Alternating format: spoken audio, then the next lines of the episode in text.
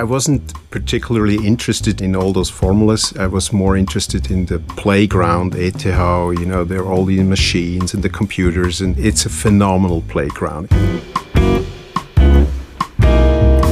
We're delighted today to have Martin Bosshardt as our guest. Martin Bosshardt is the CEO of Anapaya Systems, based in Zurich, ETH alumni, and we're delighted to have him as our guest as we go through the stories of ETH. And maybe, Martin, just to start, I'd love to ask how did you ever come to attend the ETH? I'm sure there's a story there. So can you share it with us? Yeah, thank you for the question. I mean, ETH for me was was very much like uh, destiny because I was I was very much into disassembling radios and, and, and all kind of equipment, but usually I wasn't really capable then to, to put it together again. Uh, so I asked my parents, what do I need to learn to build these kind of machines, to build a radio or mm-hmm.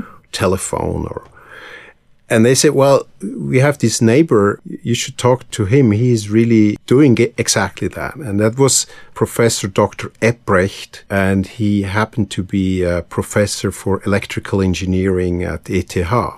Mm-hmm. So then I got a meeting with Professor Epprecht. It felt very formal for me. You know, it was a meeting and I, I had to, to, go to his home. I was really nervous. And then I, he served some tea and uh, very polite. And then I asked him, what, you know, what do I need to do uh, to learn that? And then he said, well, that's a very simple question and a very simple answer. You have to study electrical engineering at ETH. And uh, that really engraved in my brain. So then it was clear I have to study electrical engineering at ETH.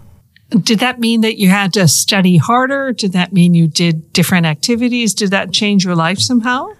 Well, you know, I wasn't a, I wasn't really a good student. So, I mean, for me, it was really hard to get to that goal. I mean, I was in a way talented in mathematics and everything in, in a way that is related to mathematics, but I was really, really not good in languages. So I, I had a hard time to really manage school to that level. And then when I joined ETH, it was really tough because everybody was, was then good in mathematics. And obviously you can learn this kind of stuff, but you have to put a lot of effort in and uh, I wasn't particularly interested in all those formulas. I was more interested in the playground, ETH, you know, there are all these machines and the computers, and it's a phenomenal playground. It was a phenomenal playground for me, uh, ETH. So, so not easy to, to stay in the school. so when you say a playground, what exactly do you mean? Because I have like one clear definition of a playground, but I bet it's different than yours. Possibly. Uh, yeah, you're right. The playgrounds are very different to different people. So, uh, you know, for example, there was a workshop you could uh, use when you are a student at uh, ETH, a workshop where you could do all kind of things. So I, I was, for example, uh, very much into a project where I tried to build a floating lamp, like a magnetic floating lamp. And then I spent like days in this workshop to build this kind of uh, device. And obviously that's not exactly related to, to mathematics. So I really had to do several of the exams twice, but it was everywhere at the ETH, you could talk to people uh, doing exciting stuff. I think this is really something that was helping me also to find my passion. You know, what, what do you really want to do in life? Because there are so many options presented to students at the ETH. And then in a way, you can go so many different routes, but uh, it's all there. You can pick from all that's exciting, right? And you chose to get a master's, right? At the end of your ETH time, and but you did that overseas. Yes, I, I was aiming for a master's, and I was very much into control systems. And then I had the opportunity to to do the master thesis in in Japan. So that was also another very exciting aspect that at ETH. You, suddenly, you had access to international people, people coming from all over the world. And you, you met these people really at the cafeteria to talk. And suddenly you had access to people coming from the States or from Asia. And that was obviously for me very, very exciting. Especially at that time, we didn't have internet, you know. I mean, you, you were born in Switzerland and then you were sort of born in Switzerland. And at ETH, suddenly the whole world was successful. Was your playground. Yeah, right.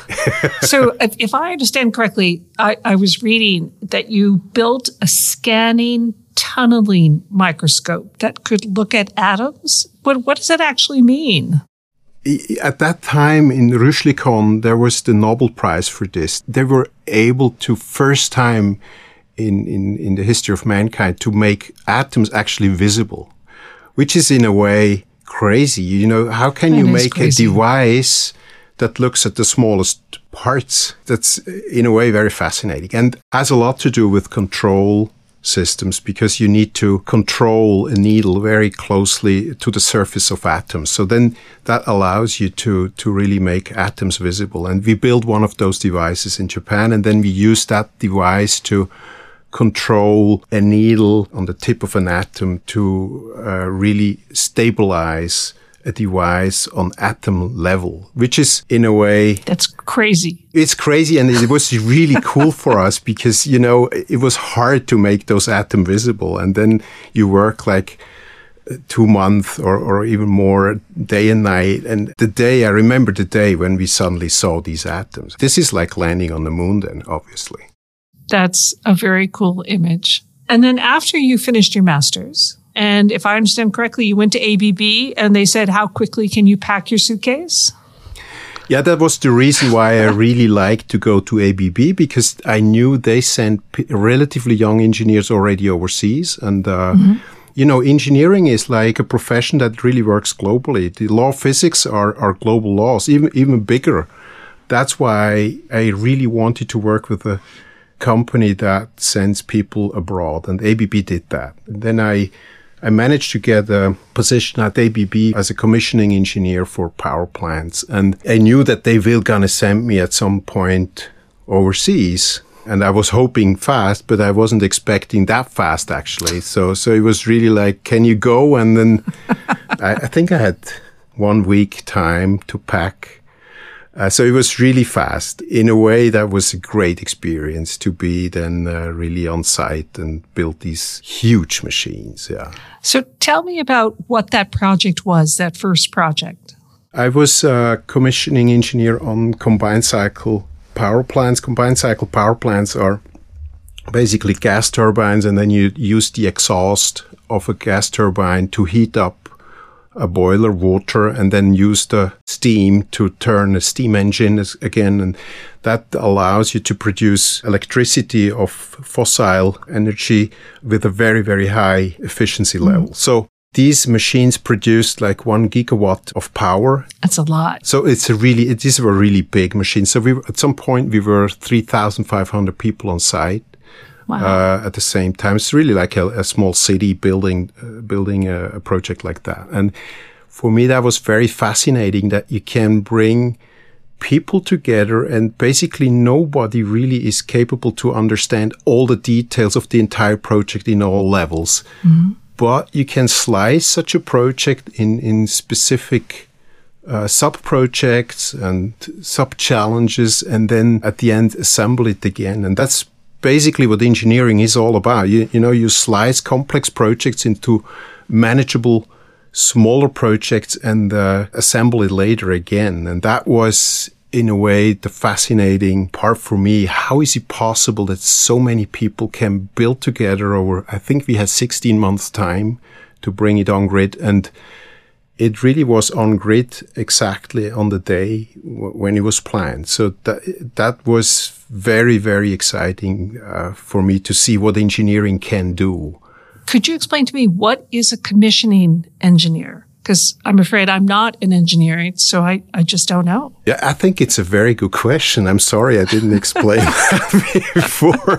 Uh, commissioning, ba- basically, you uh, when you build a power plant, you bring all the subsystems on site and then you install mm-hmm. them, but then they need to work together and you need to start each system and then coordinate and make sure that all these systems then work together. So that's what a, a, commissioning engineer is doing. You, you start up a power plant. And to give you an idea of the size, I mean, we, we managed something like 10,000 sensor signals and about uh, 200 subsystems. And we had like I think, five uh, main streams to run the machine. So these automated streams, then they were coordinating those 200 subsystems and produce finally then the whole machine to work as a, as a power plant. So after your time at ABB, and this was in Malaysia, is that right? Right. First one was in Malaysia. Second one was then in, in Indonesia. Mm-hmm. I, I understood also that you know, when we optimized those machines, basically we, we did recordings of the controllers and sent them back to Switzerland. And then the engineers in Switzerland uh, analyzed those data and sent us over the internet new controller data and then we could optimize the machine sort of overnight. And that was really i think uh, a key experience for me to see okay i believe internet is going to be big. That you can optimize overnight in another country on the other side of the world a power plant and then just load data into a power plant controller and then you have like 7 or 10 megawatt more power just like that. That that was in a way, an exciting demonstration of the power of internet. So you decided to leave your wonderful job, which I'm sure paid you very well at ABB, and join a web company, a web agency? Right, yeah. It was a friend actually. He was building uh, an internet company for Young and Rubicam. And then he asked me whether I would like to join sort of as a project manager because uh, mm-hmm the first internet agencies were very much driven out of the advertising industry, and advertising at that time was not very complex from a technical project management perspective. And then with the internet communication, the, the technical project management capability became more important. So he, he thought, well, if you can uh, help running a, a, a power plant, that's probably also great for websites. And for, for for me it was it was Not sure it was I see it the was connection between the two of those, but okay. yeah I mean it was definitely diverse these were much smaller projects but the concepts were the same right so you okay. had to, you had to bring together like knowledge of communication designers uh, programmers and database guys. And so it was already much more complex than, let's say, uh, a TV spot or something. Did you know your friend from the ETH? No, actually, before that, and then during the the time when I was uh, with Futurecom, that was the company we, we built websites. I had a contract on the desk for a company called Open Systems. Mm. The name of the guy sounded familiar. And then I realized, hey, this is, this is Florian I met at, at ETH. Right. He was one of the guy giving me access to one of those wonderful machines communication so he was machines. on the playground. That was the he. I knew him from the playground time. and then we built websites for him. It was then also later that he asked me whether I would join Open Systems as a, as a CEO uh, right after the dot com collapse. Ah, so this is like 2001, 2002. That was the, yeah, that was. I remember that nuclear freeze time. Yeah, that's a good term. nuclear freeze time. it, was, it wasn't the best of time. So talk about your uh, experience at, at uh, Open Systems. And it also seemed like at Open Systems, you kept a pretty tight relationship with the ETH. That's right. I think ETH was always an inspiration and it was always very important also in terms of talents. We had a lot of close projects together with ETH uh, in terms of uh, innovation projects for networking, for network security. And that also then allowed us to be in close contact with great talents uh, at ETH. And some of them also then decide, okay, I want to take this further and then joined the company. And I think ETH is just a magnet for talents on a global scale. I think this became even more the case now in the, in the last couple of years. It's, it really is a global magnet. So you connected with the CEO, the founder, through the ETH. You hired people from the ETH. Sounds like you also did some research, or at least supported research, so you'd try and get a step ahead of where the sector was going. Um, it sounds like ETH was a, a really important partner across that time at Open Systems. I think ETH for me is very, very important. And I think it is for many people. It's a magnet for a lot of things, for innovation, for people, for new ideas, also for startup companies, also for research for large companies. Uh, I think we cannot overestimate uh, the power of, of this ecosystem uh, ETH is building here in, in Switzerland. Yeah. So, can you talk about the current company where you're at, and how did you? What was your story in terms of connecting with them? You know, all the dots they always connect, right? The older you get, the more they it's connect. It's a very right? small world.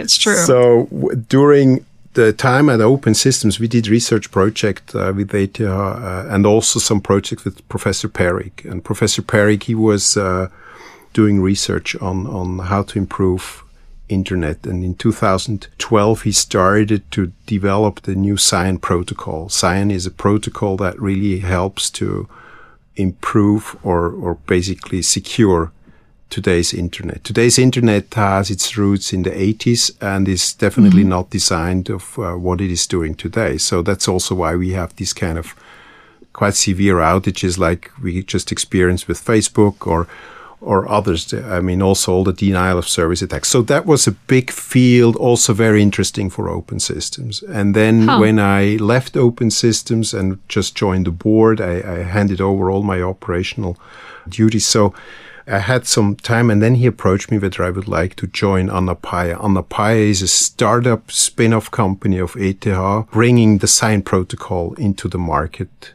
Right now I think of protocols and I think of IP protocol does it replace it or is it sort of the next generation or how does this interact? Uh, in the 80s, the, there were many IP networks, and then there was really the question how can you connect those IP networks to one over network, the inter network? Mm-hmm. The magic is the, the border gateway protocol. So that's the protocol that stitches all those networks together, the BGP protocol that's developed in the 80s and it's it's quite fascinating how scalable this was designed and it still is it's working amazingly uh, it was never designed for that. Right. and, and, that's also why it's a little scary and a little dangerous in a way. We put a lot of very critical infrastructure on internet. The, the fundamental protocol is this bgp protocol which is very easy to attack and very easy to mismanipulate. So SCION is basically replacing BGP. And so it's, it's not like replacing the internet. It's just upgrading the internet infrastructure as we know it. So that's also why I'm, I'm very sure this is going to be a success because it's not like 5G where you have to build new antennas or stuff. So it's just really like a small upgrade. So it's like when Apple upgrades my phone operating system overnight and I don't even notice it. That that kind of upgrade. Basically, yes, because also if Apple upgrades your iPhone, it's quite it's quite something in the back that's happening. It and and right. it's it, yeah, it's very comparable. You have to upgrade a couple of routers, but there are actually many. Martin, when you talk about engineers, I had the feeling that uh, engineers are the the secret to the future, and that instead of studying the history of science, I should have really tried to study to be an engineer back when I was in college. Why do you think being an engineer is so critical? And if you had the choice, it sounds like you would be an engineer again, but is that right? I just think that many people probably, if they would know a bit more about what engineering is about, they would find their passion in engineering because you can really do a lot. First, engineering is, is using the law of physics, and these laws are just globally. And I mean, you can change the world. I mean, if, if you think how the, the world changed over the last 10, 20 years, it's mainly based on engineering uh, concepts. So, if you were to give advice to someone who's just starting off to either in their career or picking their major in college, what would you advise? Computer science, engineering, huh? Liberal I, arts. The, the very first title, I would say, follow your passion. Okay, good. This is really, I think, the most important thing. Martin, leadership today is a challenging thing, right? The world changes really fast. Technology changes really fast. Geopolitics are nothing if not complicated. So, as a CEO of Open Systems and now the CEO for Anapaya Systems, what what are the key qualities that a leader needs today, or key areas that they need to really understand at a deep level? Yeah, that's a very good question. I think that you know there's a lot a lot about leadership written, and uh, you can learn a lot about leadership. And I think what probably fundamentally changed in the in the last couple of years that you really need to understand at some point, especially if you are in in, in the tech industry, that you need to understand in a way the fundamentals of your product and the fundamentals of what the company is doing. And I think that's also a reason why we see a lot of engineers leading companies. I believe maybe 10 or 20 years ago, if you understood the business fundamentals very well, it probably was in many cases sufficient. And I would say, especially if it's changing so fast as we see today, right now, where technology mostly are the changing factors uh, of innovation and, and new business models, I believe this is really became very very important. And let's say a couple of years ago i hear a lot like yeah this is this is very technical. Uh, maybe you should t- talk to the, the it department somewhere you know and I think that changed. Um, you mentioned your time at ETH as when you were an undergrad. Is there any particular place that you'd like to tell about? Yeah, the most important uh, place for me was the cafeteria. Hmm. I think it's one of the most inspiring places uh, at ETH, and also I met my wife there. So, oh, in the cafeteria. In the cafeteria. Cool. So, so in a way, it's it's it's definitely I think the most important place at the ETH for me. Yeah. So, Martin, thank you so much. Thank you for your time. And uh, thank you for joining us today in our ETH conversation. I'm Susan Kish, host of the We Are ETH series. Please join us and subscribe wherever you listen to podcasts. I'd like to thank and to credit our producers at the ETH Circle and LE Media. Take care and stay safe.